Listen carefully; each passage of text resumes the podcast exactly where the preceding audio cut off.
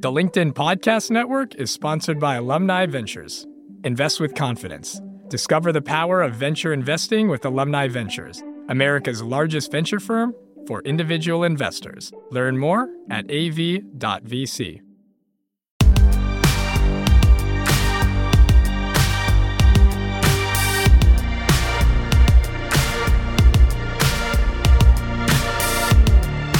Hello and welcome to the Big Technology Podcast, a show for cool headed, nuanced conversation of the tech world and beyond.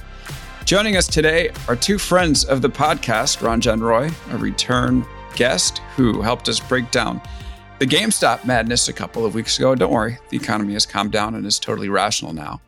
And John Duruk, uh, his co author, co host at Margins, one of my favorite financial and tech newsletters, which you should all subscribe to if you're not already. Uh, definitely worthwhile. John also is uh, starting a new company. He says on his website it's about uh, textiles, but um, word on the street is it's about software. So maybe we can get him to tell us a little bit about that. Although, John, you're more than willing to, you're more than welcome to keep that under wraps if you'd like to. You can give us a scoop here off the bat. Um, sure. It is something creative. Um, okay. So I think that's like that's like so I mean I think the way we describe it is like more openly is that we're kind of working on a new creative medium. It is not audio, it is not blockchain. So I can kind of like rule out a couple uh, you know, usual suspects. Yeah. But it's a it's a cool creative medium. And and and last time Ranjan was on, we talked a little bit about his background as a uh, forex trader. Um, mm-hmm. Let's talk about yours quickly. You've worked at places like Uber, you know, from Turkey. Um, tell us a little bit about yourself before we yeah. jump into our conversation. For sure. Um, I don't know how much you want to go back, but basically, you know, I used to play. Yeah, do it in like a minute or so. Sure, sure. I used to play a lot of video games, um, and I think that's sort of how I got into computers. Uh, you know, I studied computer science, got into Silicon Valley before things went haywire. Uh, my first job was at Digg. I don't know if you know your readers or your listeners remember Digg. It's like oh, precursor yeah, we I dig Digg. Yeah, you do. But uh, and then since then, you know, I kind of you know worked at companies small and large. Uh, my like last big big gig was at Uber. You know, I worked on like a couple other couple different things. Then I took a year off from America, went to mm-hmm. Singapore, uh, did some business school, the same place like Ranjan went, which was actually kind of like a weird coincidence. And then came back. Uh, it was around when I was in Singapore. Ranjan and I started Margins, and mm-hmm. that took a life of its own and then now you know I run a small company. Great, Ranjan, welcome back. I'm glad to be back. You're three hours after your second vaccine. Are we allowed to say that on air? I just got my second vaccine, so fr- from what I've heard nice. from everyone, it takes about 24 hours for it to mm-hmm. hit. So hopefully, hopefully we, things go smooth. We, right can now. get through this conversation. okay. Uh, so let's talk about if anything goes bad. Which, yeah, which, yeah. Which, just which uh, one did you get, by the way? Moderna. Moderna. Ah, okay. Okay. Yeah, uh, and they just reauthorized Johnson and Johnson, although it'll be a couple days uh, old by the time this airs. But um, exciting time, progress. We're making progress. Um, okay, so Ranjan, let's talk about some finance stuff before you pass out on us. Um, so the Biden administration has. Uh, last time you were on, we were talking about the GameStop madness, zero interest rate policy, and how the government had basically cleared the way for speculative investments because you know, essentially the idea is you're not going to make a lot of money with safe investments, so you just go to the next level of risk, and so on and so forth. Well, now uh, after people had put so much money in things like Bitcoin and Dogecoin and NFTs, uh, and just basically gone wild on the stock market, the Biden administration seems to be interested in increasing the capital gains tax tax to pay for some of its new programs. So can you share a little bit about what's going on there and then what it might mean for our wild, roaring, speculative investment economy? Uh, yep. So, a big thing for me over the past number of years has been what could possibly cause this to end? Because every single little thing that I think might uh, let what, this kind what's of, this, by the way? This being the mania, this being what used to just kind of be Uber, no offense, John, but losing a lot of money yet still IPOing into a $50 billion company. Um, you know, it started there, WeWork beforehand, then morphing into slightly mm-hmm. more absurd things. And then now we're at the point that Dogecoin. So we're living is, in a market unhinged from, yeah. Unhinged yeah, from un- fundamentals. Uh, unhinged is almost a generous term, I feel. But but the thing is, so ra- raising interest rates always seemed to be the thing that would prick this bubble. And I, I, do think that in like December 2018, when the Fed started to hike again, there was this big freak out, stock market fell, and then everything came right back.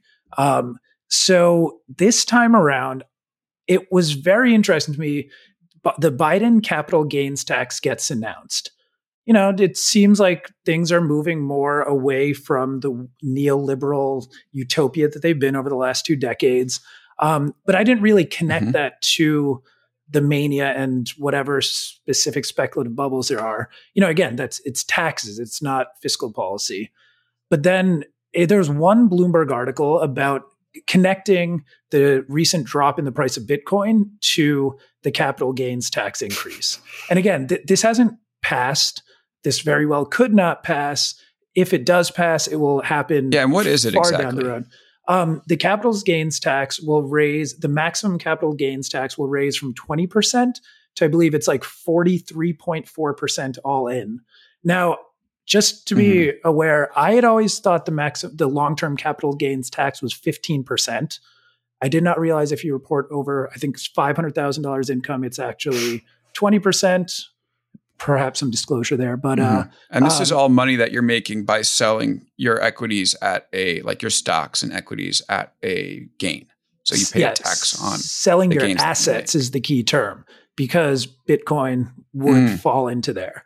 Um, and that, that's exactly the key term. So, ah, okay. So, so, so again, Bitcoin's down, I think, what is it, like eight, 10%. Again, not that crazy, but if it is, th- think about the average person who's up over a million dollars in Bitcoin. Probably, you know, to their credit, is a hodler and has been in from very early, and almost the entirety of that sum is a capital gain. So if you sell that and you're going to lose 20% of that versus you're going to lose 44% of that, that's a big difference. So suddenly, you know, the utopian dream of I'll hold this forever and it'll go to millions and millions of dollars versus 50K, you at least start to think, wait, something can change. And if it's going to 43%, could it even go higher? Could it even? So suddenly realizing that into US dollars becomes a slightly more urgent thing. So, so maybe there's some percentage of people who actually sold Bitcoin for the purpose of worrying about the taxes going up. Yeah. And, and is that a commentary? Uh, is this a commentary on Bitcoin in particular, or is it something that could, you know, I mean, it, you, if you look at Bitcoin as a speculative investment, you could potentially look at like the rest of the market as having some speculative premium over it. So, um, is this something that could end up like reining in on the parade of Bitcoin specifically, or do you think it could have market wide effects?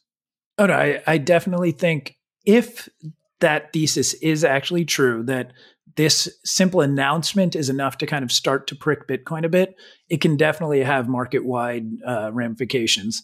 Again, something like what could prick this bubble you never know what it, exactly it will be and again normally a rise in the capital gains tax i would not necessarily equate to something that would you know quell a speculative bubble but in this case I mean, maybe that's what it is. If everyone starts to slowly pull out with the worry that their 20% will turn to 43.4% on some massive gain that's already life-changing money for them, I mean, then you start you start to want to get out and the more people who start to want to get out of everything, you know, the downward spiral begins. But again, I've I've been wrong on many of these uh, thoughts about what could stop the mania. And now again, Doge is at like 0.34 or whatever it is, and NFTs are selling. So, so who knows?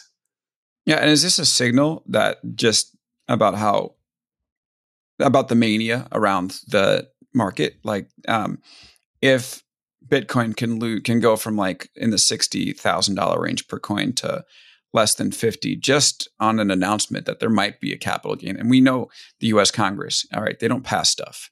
Uh, so, you know, is this just, uh, you know, a sign of like how skittish people are because they've ridden this wild roller coaster that's unhinged from fundamentals? And do you get the sense that there's a latent feeling among people who have uh, ridden this all the way to the top that it could all just blow up at any second?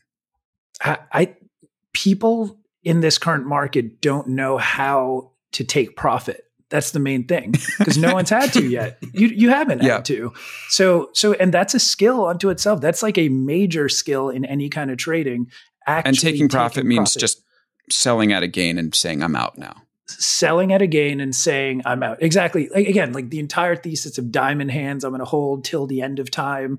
It's I mean, it, it, it's saying that I will never sell no matter what, which is the exact antithesis of how you invest. So, so as long as that's the case, we, I mean, so much of the speculation that you see, so many, even the way like uh, equities and Robinhood or whatever, public.com and all these things are marketed, it's towards the idea that democratizing finance is good because you, you, you know, like you make money no matter what.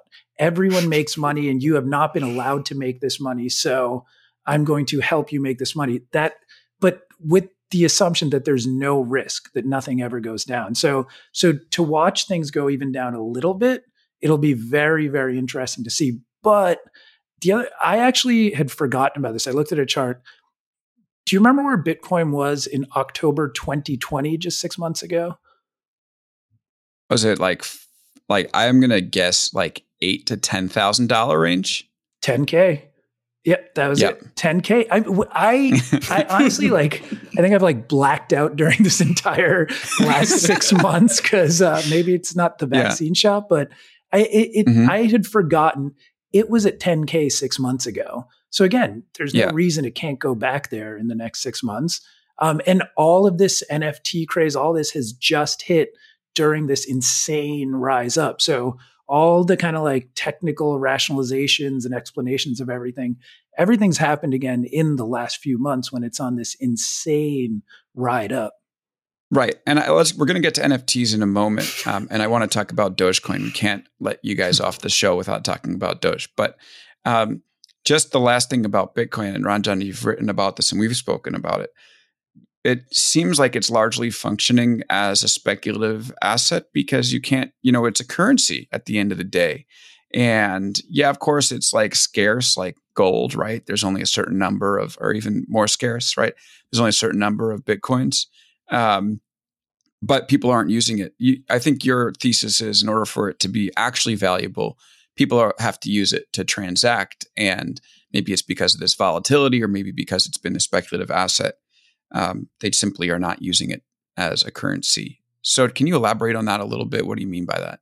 Well, if you will allow me to then go directly into Doge, because I think this kind yes. of like all right, I will well, not, thank you. I will thank not you. prevent Doge conversation on this podcast, but you have to explain a little bit what Doge is because I know what it is, but I'm still trying to wrap my head around the fact that it's become what it's turned into. So the floor is yours. All right. So Dogecoin, and was started uh, Billy Markus is one of the co-founders. I was listening to him on a podcast recently.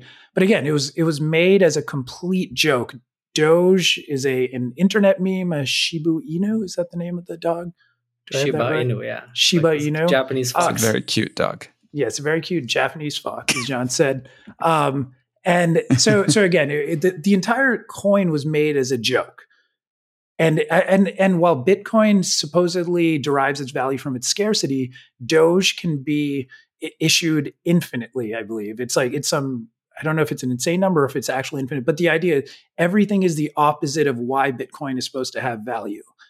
So Dogecoin, this oh. joke oh. currency, has gone up um it was at like i mean the numbers are almost like they're they're decimals of decimals. It was at 0.0006 but now it's around 0.3 which is um i believe i'd read if you actually had bought doge at any point over the last seven years it's actually been an even better investment than bitcoin. It, it's the it's an astronomical rise in price. But the thing is you don't hear the crypto community celebrating this necessarily, especially the serious crypto community, the Coinbases, the Fred Wilsons, the the people who are trying to say no, like crypto and Bitcoin and Ethereum, these things have genuine value that will transform the financial system because Dogecoin has been positioned as a joke, yet everyone is making a joke out of it, but speculating on it and getting rich. So to me, that's actually the same way that Bitcoin has developed. And that's what's always troubled me. I've wanted to believe in it, but I've just never been able to really use it. Like, sure, Elon Musk said you can buy a Tesla with it, but even when you look into that, there's like you take on the currency risk if you buy in Bitcoin that when you buy it and when the car comes, if the price moves against you, you have to then pay that difference. Whereas if the price goes in your favor, Tesla keeps that difference. Like, like it hasn't actually developed as a currency in any way, and no one uses it to buy things really. So in the same way, it's just become this purely speculative asset with this beautiful story about utopian finance decentralization and you know like we're going to get rid of the evil federal reserve yet in a way it's just behaved like dogecoin and dogecoin going up reminds us it's of this other like example of just pure beautiful speculative mania just in all its absurdity yeah and but dogecoin actually uh, went down a bunch after this capital gains announcement i, I like think big time or, yeah, yeah, I think I was. I think in the same. I think it was like 10, 15 percent or so. Ah, uh, okay, yeah. Um, l- let's talk a little bit about YOLOing. Um, people in the GameStop sort of YOLOed their money in order to hammer the shorts. It's and YOLO is you only live once, and it seems to be an investment uh, thesis where it's like, well, screw it, the system isn't treating me well, so I'm just going to YOLO my money into these insane speculative investments stuff like Doge, and then hopefully it will go up. Is YOLOing playing playing a role here? I, I, I go back and forth on this. Like this whole the speculation is like a rage against the financial machine thing. Mm-hmm. I don't know. I mean, people like to make money. People like to have fun. Trading is fun. If you if it's easy because everything's going up, it's even more fun. Um, I think I think a lot of financial media has loved to tell this story about and find you know these profiles about people who have grew up in the financial crisis and you know are using this new wave of mania to fight back against the Goldman Sachs of the world.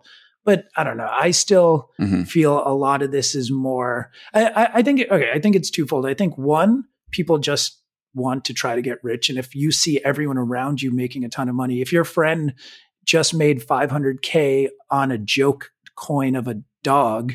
Doge. yeah. Yeah. Yeah. Uh, you're gonna. Yeah. Uh, you're gonna you feel, feel, like, like loser.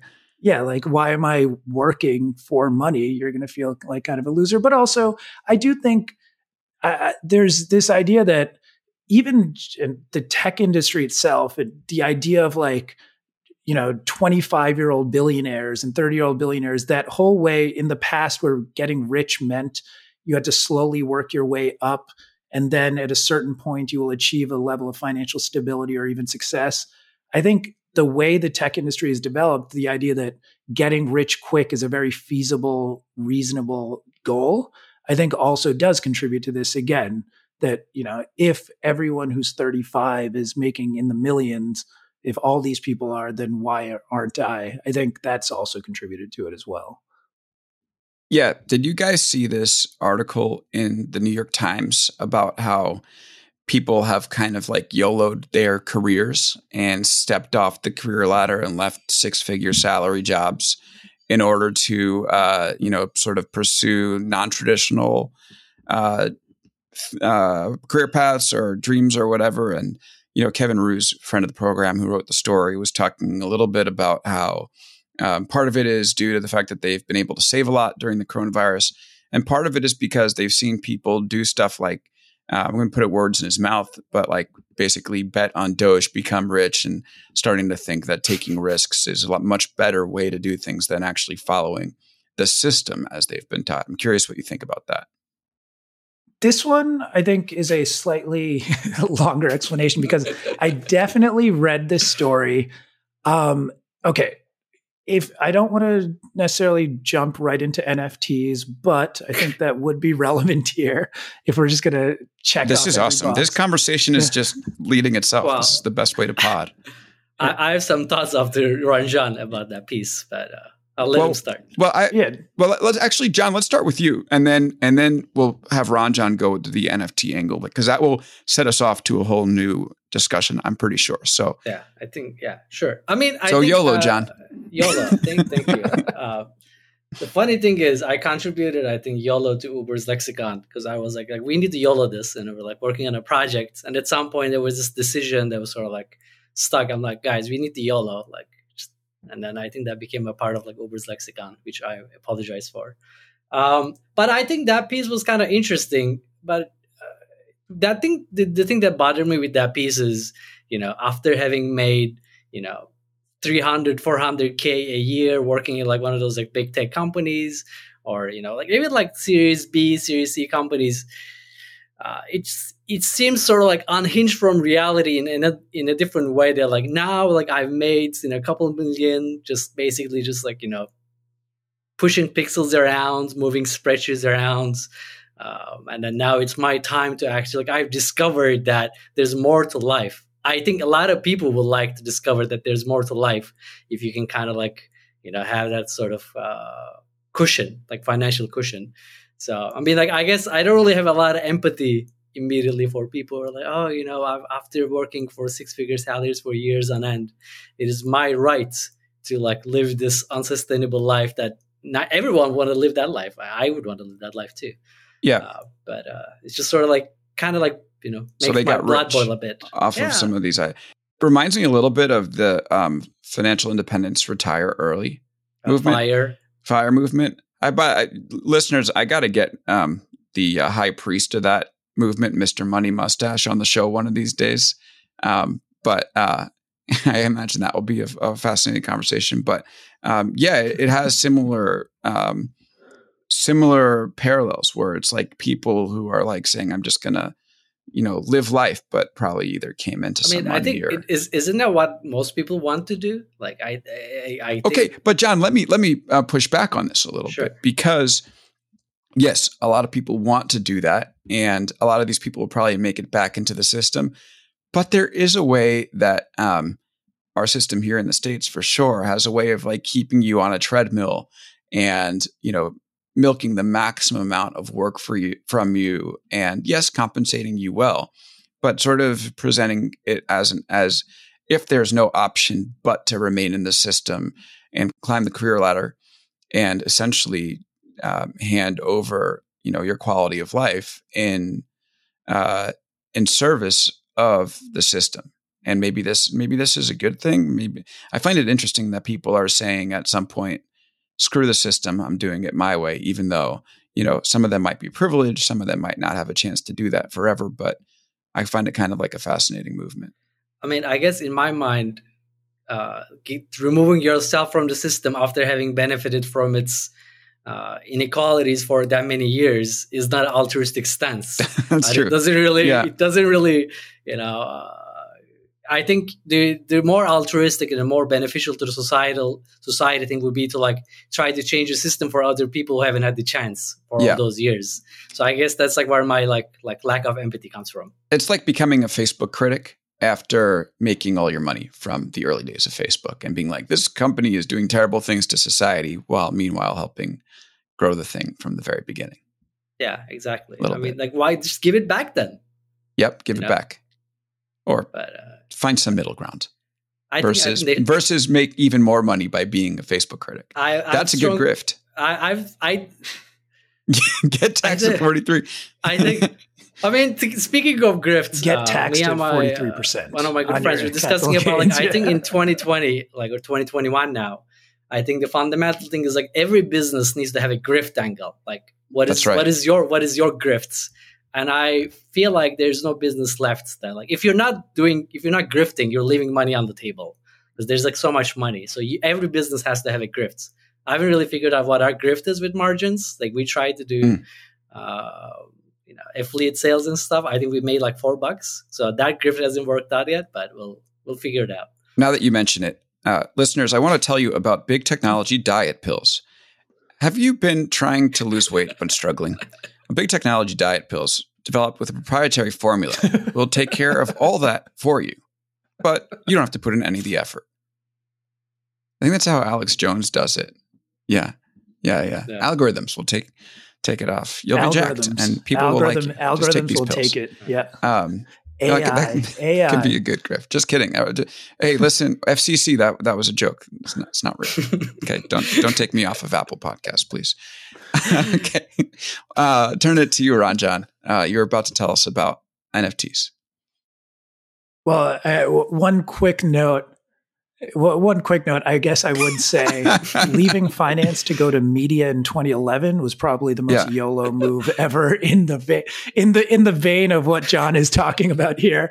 I'm a little. Yeah, I was selling now, ad so tech I'm going and, to go do and this then went into media. I thing, mean, I but definitely made the wrong decision. Um, so YOLO. yeah, YOLO, YOLO. Uh, um, all right. Okay. So, so this New York Times article again around this whole movement of people, you know, giving up their cushy lives to go do something crazy. I and it was written by Kevin Roose of the New York Times, who That's what you say when you're about to smack down. I'm loving it. um, but one thing I think he missed here, for those who don't know, the New York Times NFT'd an article. And I guess to, to step back, an NFT is a non fungible token. It is a crypto uh, crypto asset that basically al- uh, I'm not even sure what exactly to call it, but but it basically allows you to add provenance to a piece of media or art or content, and then that can be traded. But again, so again, idea you take an article, you say this article is now a security the same as a stock, a share of Apple, and now we can all trade it together. If you think it's going to go up in value, you will buy it. The New York Times article that was NFT'd was sold for $560,000. And again, all this means is the person who bought it has rights to it, uh, ownership rights to it, whatever that means. Again, we can all go read it on NewYorkTimes.com. It still lives on NewYorkTimes.com, but this one person can say they have ownership rights to it. So again, this is a whole other world that we can definitely get into right now. But specific to the New York Times, it was bought by, uh, I believe it was 3F Music um, was the handle, but it's someone who is a collector of NFTs. It's a crypto investor. And I also, the thing that really caught my eye was the Beeple was this record setting of $69 Nice. million dollars. Real They dollars. 69 million. Well, real per se. A digital but- art piece was sold for. Yeah, go ahead. Go ahead. Yeah. Well, this is the thing. It was also another crypto investor. It was a very early investor in Ethereum. And then you realize people, the people who are actually bidding these things up and buying them are people who just are sitting on huge gains of Ethereum, of Bitcoin in crypto. So here's one way you can transact that. But then this builds up such an interest that it drives up the price of that underlying currency, the Bitcoin and the Ethereum, even more. So, so the New York Times issuing this NFT, a crypto investor spending 560,000 real dollars on it now has pushed up the value of Ethereum. It builds so much hype. Kevin Roose is writing about it and it inspires other people to want to go YOLO and like go do other things. And it's this, it's like the actual very act of the New York Times writing this article, selling the NFT, it being bought by someone who's just trying to drive up the price of their own assets. It becomes effectively marketing for them. Um, it's it, it's it's this amazing self-fulfilling Ponzi-esque thing that's just there's so many kind of like feedback loops What, working what, together. what is that I can't feeding money quite into this? Track of all is them, it but is it ZIRP? Is it the zero interest that is kind of like feeding this machine? YOLO uh, investing. yes, YOLO. Anyway, so there's this Mm-hmm. Turkish Turkish digital artist called Murat Pak. Uh, he's been sort of famous in the internet scene. He's the guy behind the Archillect, like Twitter username. Um, and he's been selling NFTs, and then he sold a single pixel for a million dollars, right? But if you kind of like go in like, how is this even possible? I mean, like obviously someone paid for this, and then you kind of like look into the person who bought an NFT is another NFT person who made his money off of NFTs. And now you try to like figure out like, okay, like where is the dollar? Like where is the where is the input to the system? Because like Ranjan's point, it just feels like there's like a loop. But at the same time, this like the circle is getting bigger and bigger. So like something is feeding something into this. It's like there's there's gotta be a money somewhere for people to be able to like buy this stuff. Um, so I don't know if it's just like there's so much money coming in, uh, or is it that like no one is actually taking the profit out of the system that like nothing is ever getting like rationalized. But it does seem wildly sustainable when you can literally sell a pixel for a million dollars. I mean, I'm very happy for him. Like maybe like you gotta like do the grift while you can. Like I just feel stupid. Like I'm not like grifting anything, but. Uh, Ranjan, what's the yeah? What's the answer? Where where is all that money coming from? All right. So I think John said it until anyone is selling anything and actually trying to realize those dollars to buy something, this can all keep going. Again, the, the more I've mm-hmm. thought about this, so first of all, there is so much money out there. I mean, uh, for listeners, I mean, I was on the show earlier talking about ZIRP, zero interest rate policy, Federal Reserve uh, keeping interest rates low to spur economic growth by just pushing more borrowing and money into the system. But now, even with the stimulus, that is just this huge flood of more money coming into the system. So, so already the system is awash in more money than ever. But again, when you start to think about it, like the frank, uh, fractional banking uh, system. Just the idea that a bank can take one dollar, lend it out, and make more money on it, and create more actual dollars in usage in the financial system is a pretty nice thing that's helped drive economic growth and kind of is an underpinning of the financial system. I'm happy with, and it works. But now, if one dollar, actual U.S. dollar, starting somewhere, could have bought one Bitcoin back in 2011, which is now 50,000 US dollars equivalent, which then can split off into 20 different NFTs, which can then, you know, like it, there's so many screens showing graphs going up into the right, showing such an increase in wealth.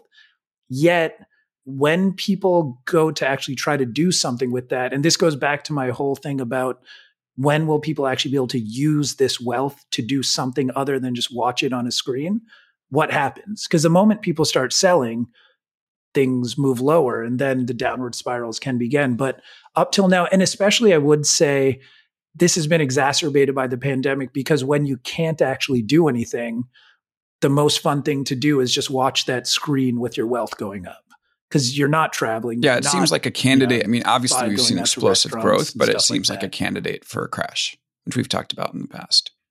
Yeah, but at the same time, I've been like both of you guys are like, hey, yeah, but, don't I mean, anticipate yeah, that crash too soon. Again, I guess, I guess, I I remember, you know, uh, I had I had yeah. bitcoins. I remember I was I had quite a few actually, um, and I was at a I went into like a bodega or something in New York, and I remember on the TV, it's like Bitcoin price jumps up to three hundred fifty dollars, mm-hmm. and I was like, I think it's time to sell. It is time to sell. So I sold whatever bitcoins I had at like three fifty, and like made some money. This was when it was like Bitcoin was like three fifty. Now it's like you know 50,000 so i mean obviously like this doesn't make sense that like obviously it went from 350 to like 50,000 it's going to go up again i just feel like like i feel extremely uncomfortable and maybe i can attribute that to like you know having lost that money that i could have made uh, just like it seems un- I, I feel uncomfortable saying like it's gonna crash. Like people thought said the same thing about like the tech stocks in 2015, 2016. It's like right about the crash. Like it hasn't. Like I don't know when it's gonna crash. So I don't really know how you could like time the market anymore. So I'm not gonna go on record saying that it's gonna crash. I, I will say the more the weirder it gets every day, the stupidity has legs it can keep going and we we don't know where it's going to stop i mean again six i remember i think it was last october when tesla split 5 to 1 the they were openly saying the thesis was if the stock appears cheaper in terms of numerical value more investors will want to get into it again i i was like no but that doesn't make any sense because the actual like value of that individual share has now been dilute, blah, blah, blah. Of course I'm wrong. And it just, that actually was an incredible driver of more people buying into it because $100, even if it's a much more diluted share, seems cheaper than a $500 uh, share. So, and that was in October. I mean, that was before pixels were selling for a million dollars and we were all hearing about Doge again. So, I, I mean, again, maybe the capital gains tax increase starts to show a bit of a prick into this bubble, but it could get a lot lot weirder. I, and I, I can't even fathom what that could look like, but I, I'm not counting anything out yet. Yeah.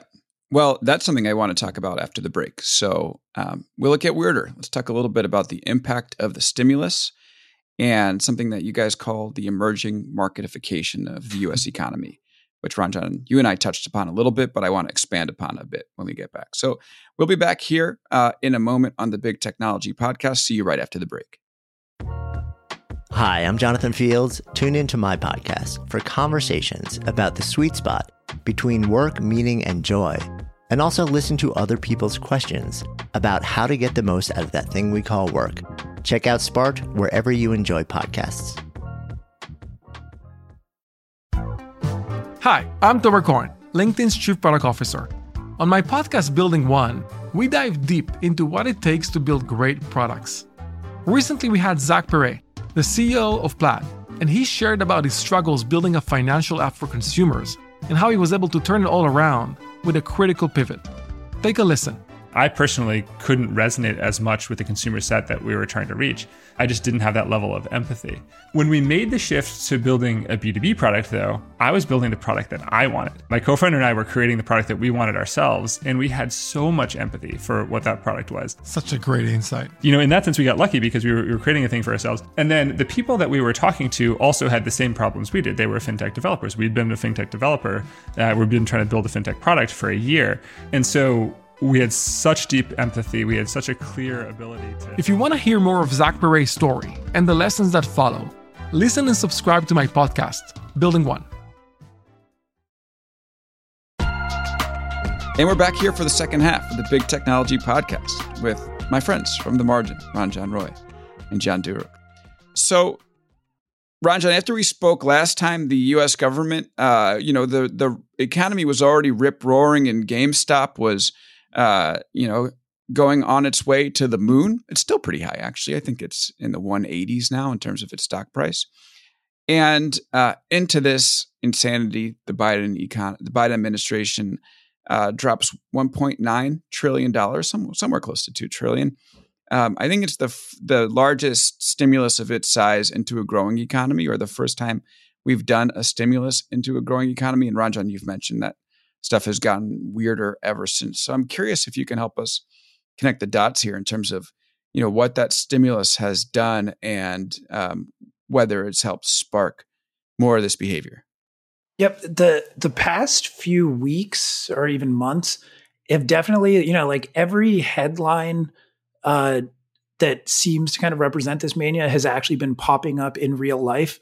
On one side, someone was telling me about taking their stimulus money and putting it into yield farming in crypto, which is its whole other thing. There was a really good Packy McCormick not boring newsletter about explaining what yield farming it is. But again, it's basically just making like eight to 10% magically um, from crypto. But again, taking their stimulus money and putting it into that.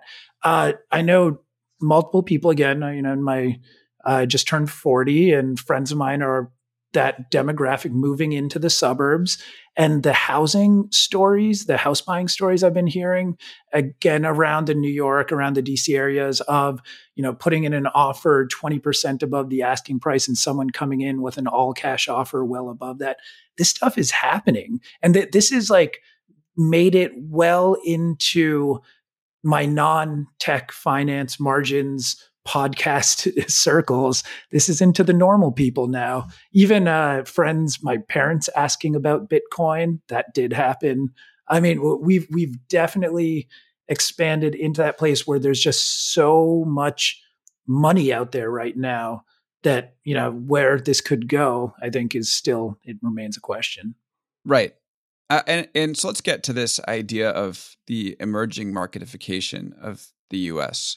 So I actually kind of we talked about it, and I haven't stopped thinking about it actually since we did Ranjan, and um, I thought it would be a good moment just to pause on it because we do see the government sparking uh, massive growth in the economy right now, and the question is, you know, whether that's sustainable, whether that's desirable, and what the consequences might be. Um, so uh, let's get into it. What can you tell us a little bit more about what it is, and um, then we can dig in from there. Yeah, I mean, both John and I have kind of touched on this a number of times in a number of different ways. John being from Turkey as well, even me growing up, my parents being from India and kind of seeing how things operated. And it is this kind of mix of crony capitalism, uh, economic policy trying to push forward a certain type of thing, yet it having adverse consequences, income inequality being absolutely sky high and through the roof, and just kind of a general sense of stasis where it's no longer like, you know, we can just accomplish and do anything, which I think is a uniquely American trait or was, and more this kind of I need American to get. dream. Yeah. I mean, and honestly, again, this is all of my family, my parents, everyone truly believes this, or at least believed it. Um, versus this idea that I need to just get what I can. I need to protect my people. I need to protect my family. I need to like take as much as I can out of the system while I can. And I think, and it's again, it's, it's in the, we write a lot about this in the way tech companies behave and the way financial systems have developed.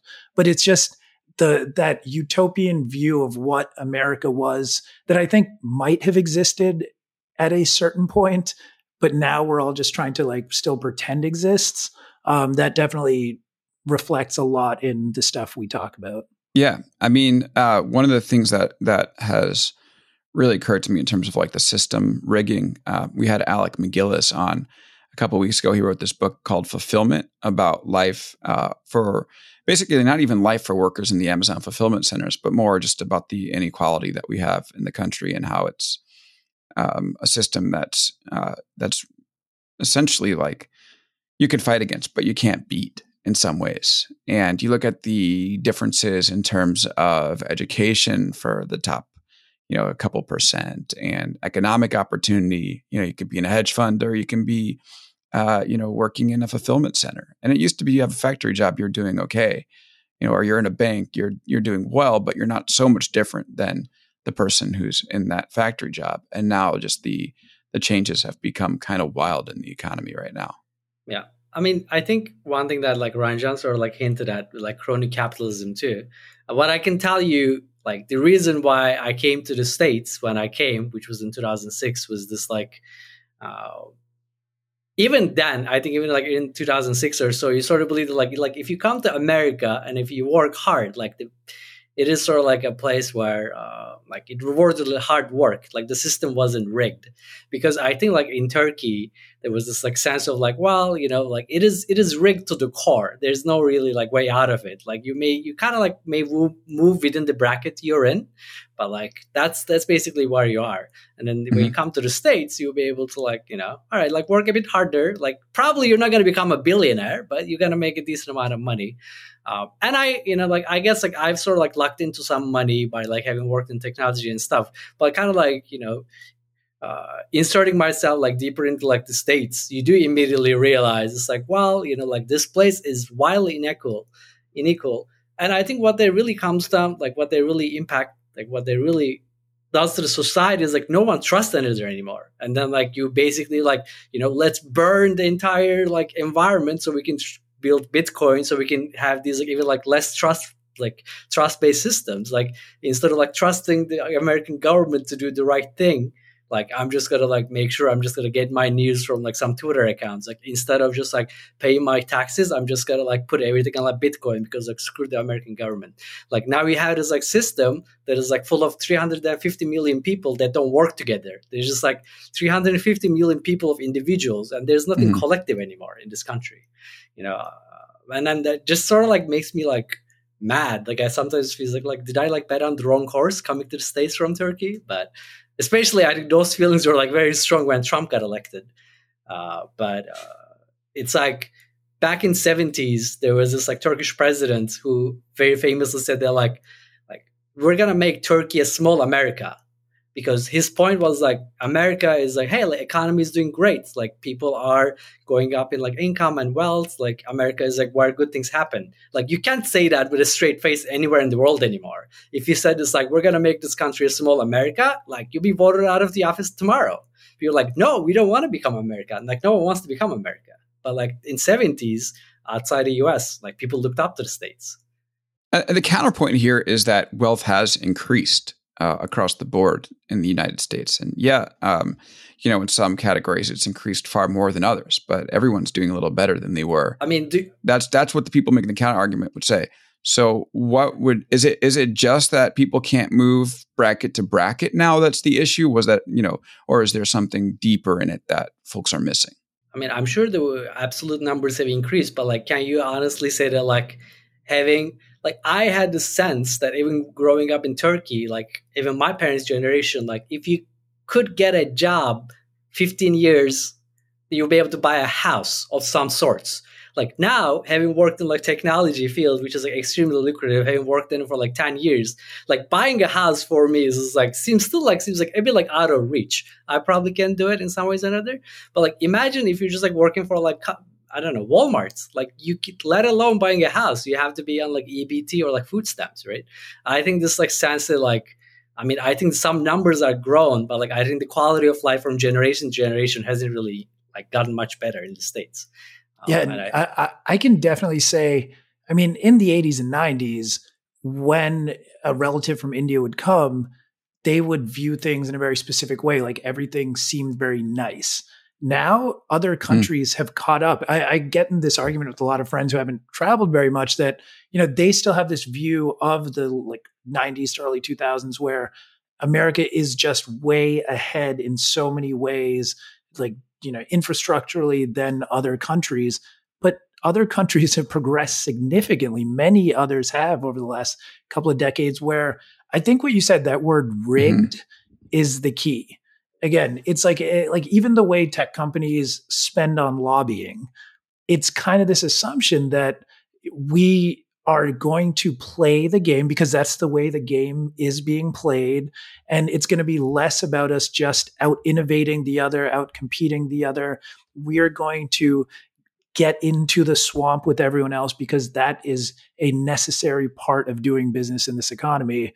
And i think like that's just the way everyone looks at it now that you know if things are kind of screwed up anyways then i'm going to take what i can screw well, the rest just, of them. I i, I so, sorry to like jump in. I just realized so uh, kind of like connecting coming like full circle um so starting i think april 30 uh, all the bitcoin exchanges in turkey are going to have to be shut down because they basically outlawed bitcoin starting april 30th and i think yesterday one of the uh, one of the exchanges in Turkey, the the guy who started it flew to Thailand. Like he shut down his company and like flew to Thailand, and like all the people who had their uh, bitcoins, all these crypto assets in that exchange are like you know shit out of luck. Um, so I don't know how much money he basically was able to extract. So he got he, he you know he took the profits. Uh, but uh, yeah, I mean you know I don't know if like that's like any any indication that something like that might happen in the states, but you know, if like we we I think we got Trump earlier than you guys um, in Turkey, so maybe we'll also get that in Bitcoin earlier than you too. Yeah, and so um, how do you fix this? Because we we do talk about the problems, and I think that like the word rig, like the system does feel rigged, and there's some truth to that for people that like yeah i understand why it does feel rigged. Um, and honestly from the stuff that i've read you know, there's definitely things that are going on in this country that favor those who are already in good position and makes it harder for the American dream to be lived out. Is there a way to fix this system, or is it just kind of the way it is? Perhaps a 43.4% capital gains tax. well, actually, I want to ask John, are you not going to start your company and continue on it if this capital gains tax passes? I mean, I think I, I guess my point is that you know I, I started it. Uh, I believe that like you know some taxation is okay. So I mean I'm I'm I'm I'm I don't think it really changes like way I make my decisions about it. Um, you know, if the tax comes out to be more, I'll pay more. I think that's the end of it. I was going to say maybe we go back to what that. I would Yeah. say. I think what needs to be done is that like one of the I think more like sort of fundamental things is that like one thing that shocked me is how much money there is in elections in the U.S. Uh, I'm not saying that like Turkey has like the most fair and free elections in the world, but like I think elections everywhere else outside the U.S. is just like a couple month affair, and there's not much money. I think it's incredible to me that like any small election in the U.S., like you have to raise money from these sources, and I think what happens with that is that like not only you become beholden to those people, you change the way you think about the problems. I think you only start thinking about like how can I make sure I fix those people's problems, and I don't think it's like hmm. nefarious. I think you lose touch with actually the people who are like voting for you because the people who are voting for you are irrelevant to elections. It's how much money you could raise that's relevant. So I think like if I could have like you know I joke about with my co-founder like if we become millionaire billionaires like what do we do? Like I I feel like I would spend a couple hundred million to remove money from elections. So I think that's sort of like a very big lever that America Ah. needs to do. Yeah, I know. Ra- rather the way than fix money rather in than politics is organizing putting money to fix the money in politics. Well, that's that's the game you have it's a to noble play. cause. Uh, yeah. yeah, I like that. Yeah, supporting a campaign. Well, I mean, I'm Um, not. No, I, I think it's good. So, I mean, at, at a certain point, we do need to get to a point where these this money can't uh, I speak mean, the way I'm not. I'm not accumulating it to start a new uh, civilization or anything like Elon Musk is. It's but, Yeah. the, but the joke is that I think you know I would vote for someone whose platform is remove money from politics. I guess that's sort Yeah. of like the more altruistic way to say it. Uh, I want to touch on one more thing about the emerging marketification of the United States, which is that, um, and, correct me if I'm wrong, I'm probably wrong on this anyway, but I think that there's a certain number of levers a government can pull to um, amp up its economy, uh, and that will work for some set amount of time before it inevitably doesn't work anymore, and some of those bills become due. And you know, I, I uh, and maybe this is something that I saw, but I know Turkey definitely liberalized its economy and the economy soared for a while. But then the currency ended up becoming worth like, uh, I don't know, a fifth, a sixth of what it was worth compared to the dollar. And the economy has slowed down a bit. And there's just a limit to what the government can do. And then it eventually catches up. Are we at risk of seeing something like that happen here in the United States? I mean, I would say the thing that allows the US to kind of drive this is just dollar supremacy. The dollar Mhm. is the world's reserve currency. Um, really gives us more leeway than a Uh, turkey. Ranjan is an So MM least- tier.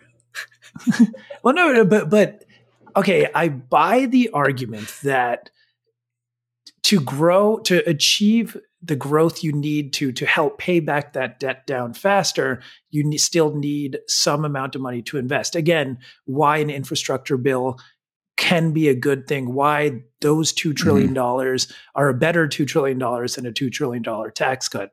I am full on MMT, new green. What is Dealer MMT? um, modern monetary theory. Um, but basically, the Mhm. idea that the government, the way they spend, you don't have to look at it like balancing your own checkbook. I think there's certainly Mhm. a lot of things that can be said about why you shouldn't look at it like balancing your budget, like balancing your own personal checkbook is true. But I also do think that, again, the problem in the US economy right now is not that there's not enough money. It's that there's, I mean, there's so much money, yet it's not being invested in the right ways and the ways that would actually produce the best outcomes.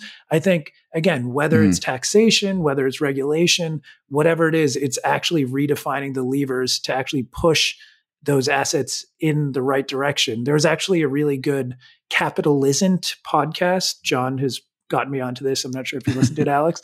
Um, But but basically, they're talking about how whether the Federal Reserve drives inequality, and they're saying that like the guest on there was saying that the Federal Reserve bringing interest rates low, you would think should actually make borrowing easier for lower income people because interest rates are low. But actually, what happens is banks, the way their risk models work is they actually stopped lending because they're not going to make a profit because the rates are so low that it's Mhm. not worth the risk. so what instead happens is they stop lending to lower income people and only lending more to large corporations and high yield debt and other, I mean, into private equity and other privileged institutions. So, so it's like until we get all those individual levers aligned properly, I think uh, it, it's it's less a question of that kind of like hyperinflation in emerging market. It's more where the money just keeps getting weirder, and we keep selling pixels for a million dollars. Yeah. I mean, I think Ranjan is also right that like I think Turkey was able to get this almost artificial boost to its economy because, you know, it's fueled by like foreign direct investment and then essentially they sold the comp like the country's biggest assets like one and you know one at a time. And i think that sort of like gives you this like artificial boost. But obviously you know at some point like you do have to start like production. You do have to have this product like productive assets.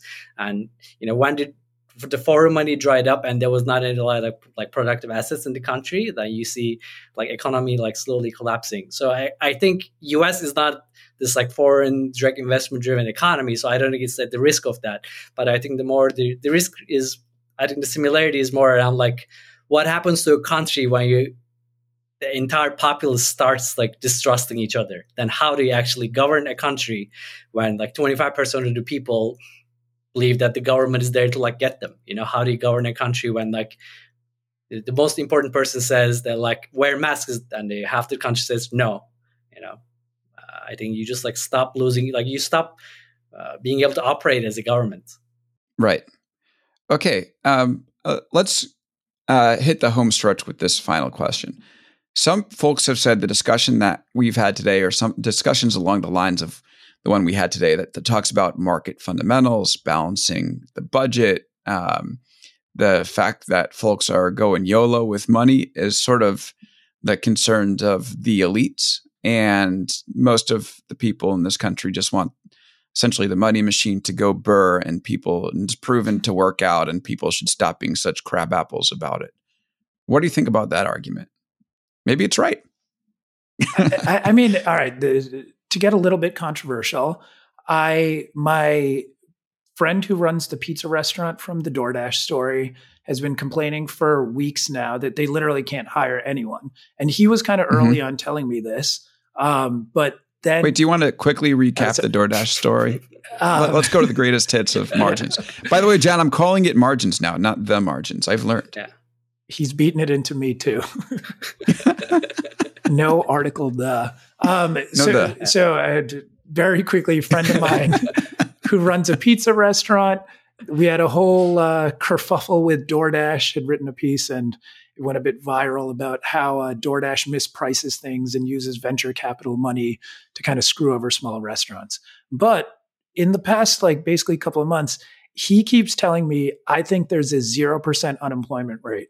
That actually, you know, the way we count this, and he, he he'll ask me a lot, you know, like how is this calculated? I don't get it because literally, no matter what I put out there, I, I'm not getting anybody.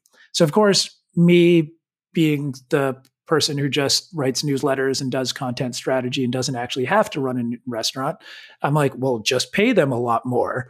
You know why don't you just like there's some clearing price where supply will meet demand and you just have to find that and then everything will be fine. But then he brought this up and then everywhere you're seeing this now that labor shortages i mean it's this every single business is having trouble meeting this yet on the other side we keep hearing people are hurting unemployment is still very elevated versus kind of a normal time.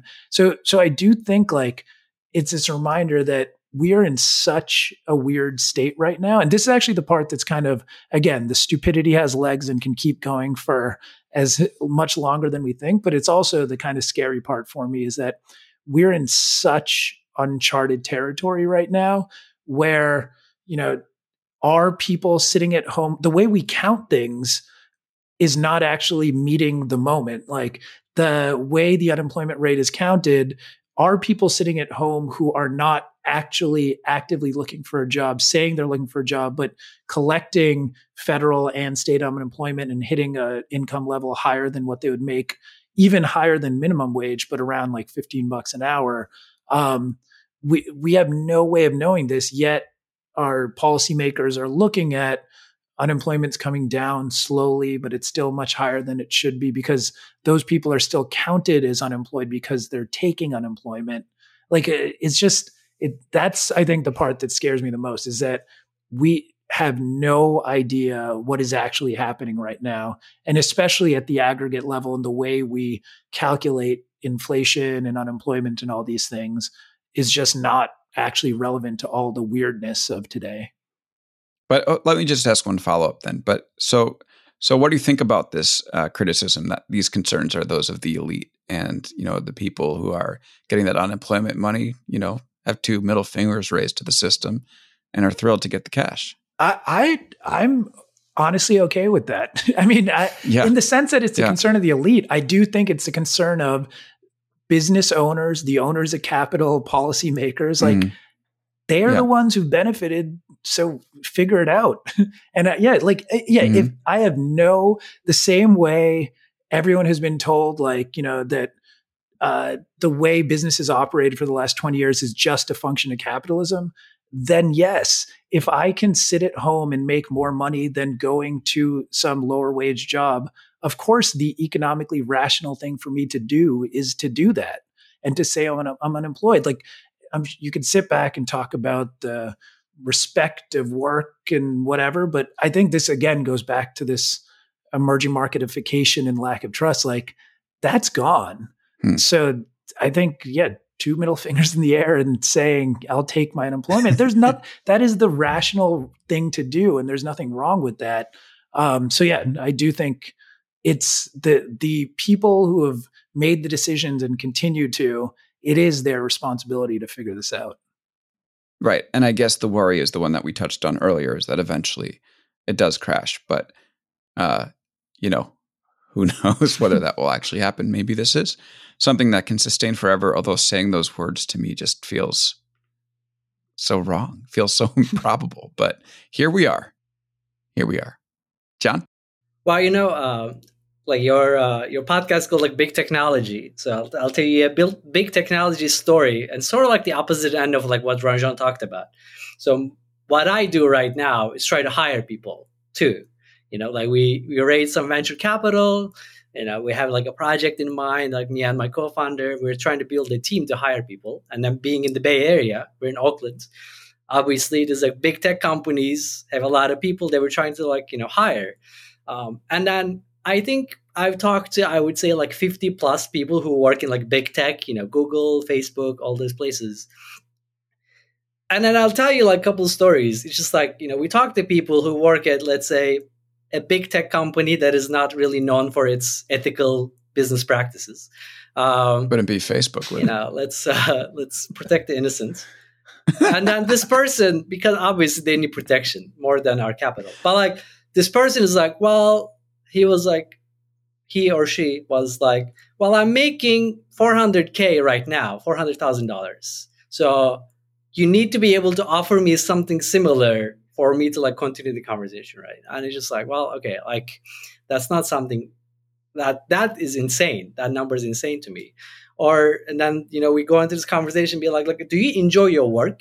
Do you enjoy like working at just like ethically, uh, you know, questionable companies? Like, well, I try like not to think about it too much, right? Um, that's what they. That's what I always hear. Right? Yes. Just, okay. You know, like, yeah. and I think like, and then is that a rational thing? Because that person is not doing as much work as they could be doing, but they're making like bank. And because well, because it's they, you know, the company they work for is a monopoly, and like they don't need to worry about like competitive pressures of the market anymore. They, they're literally printing money practically, right? And then their employees, they don't enjoy their work. They think their company is unethical, maybe, but like I cannot hire anyone either. So like I'm willing to pay six figures too, just not that much uh, but I cannot hire anyone. So like it does feel like economy went off the rails. There's nothing rational anymore, either on the low end or on the high end. So I don't know where this ends, but it just seems sort of like we're just like uncharted territory where it's just like unhinged. There's like a lot of money, but like where's the money? Like is just everyone buying like pixels for a million dollars? Like and where can I get some? You know, that's like where I'm gonna end it.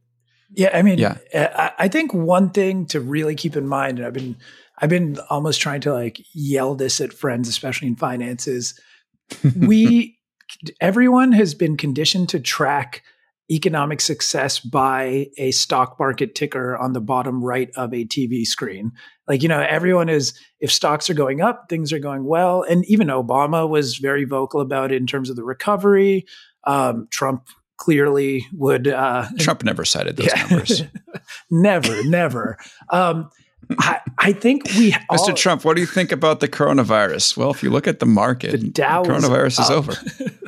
I, I mean, but this is where I think we like the media, especially the financial media, has to be really disciplined around how we communicate progress. Because again, if if if like Shopify, Peloton, Tesla, if all these come down 30%, is that really a significant change? If Bitcoin drops 90%, is that really a significant change? Yet, I mean, do we start like having a ticker showing the Gini coefficient, which is this like a super esoteric economic indicator around income inequality? Yeah. Income inequality. Yeah. Mm-hmm. Around income inequality. Do we have the median wage of the average US employee? Like, I don't know, like, do we, how do we represent this stuff so it's in a way that if the stock market falls, because if policymakers decide like we need to reshape the whole way this is constructed, right now everyone would freak out and be like, "Oh my god, the roof is falling in." Um, instead of actually having some kind of framework to sit back and be like, "All right, this is okay, this is right, this is good," and I, I don't think we have that yet. So I'm hoping uh, we can figure that out. Yeah, no, I think that's a great idea. Um, uh, I just want to end on a story. I wasn't really planning on sharing it, but whatever, I'll share it anyway. Uh, I don't really remember my dreams too often. And last night I had a dream that I was working either as or with a counterfeiter who were just printing money and got caught and went to jail. And like as they were like locking me away, you know, I had a question in my mind: How is this any different from all the rest of the people printing money? anyway, this has been an illuminating conversation. I appreciate you guys coming on. Margins is uh, is again one of my favorite reads, and uh, and I encourage everybody to subscribe it. How else can folks follow your work online? Uh, you can find me at at Ranjan R A N J A N X R O Y on Twitter, and John has a better Twitter handle than I do. Oh, that's that's so long. How do you even find people to? um, right, first name. So my my. Twitter. Yeah, it's okay. well, my my Twitter handle is at C A N, like the word can, because a Turkish name. Um, just three letters. Yeah, that's all. Shorter than Jack Dorsey's. So. Shorter than Jack's. Yeah. All right, Ranjan and John thanks again for coming on. It's great having you here on the show. Thanks everybody for listening. Thank you, Nate Gwattney, for editing, as always. Very talented editor. Appreciate you. And thank you to RedCircle uh, for hosting the show and selling the ads. And uh, if you're a first time listener, if you want to hit subscribe, we do these every single Wednesday with tech insiders and outside agitators. If you're a long time listener, you're already at hour and eight minutes or so. Uh, was this a good show? If you enjoyed it, uh, please give us a rating on Apple. Uh, that will help us with the big technology algorithms uh, so we can keep this podcast going. All right, that's going to do it for us here on the Big Technology Podcast. I've been told to have a better sign off than just have a good week. So I will say thanks again for joining us. We appreciate it as always, and we'll see you next Wednesday.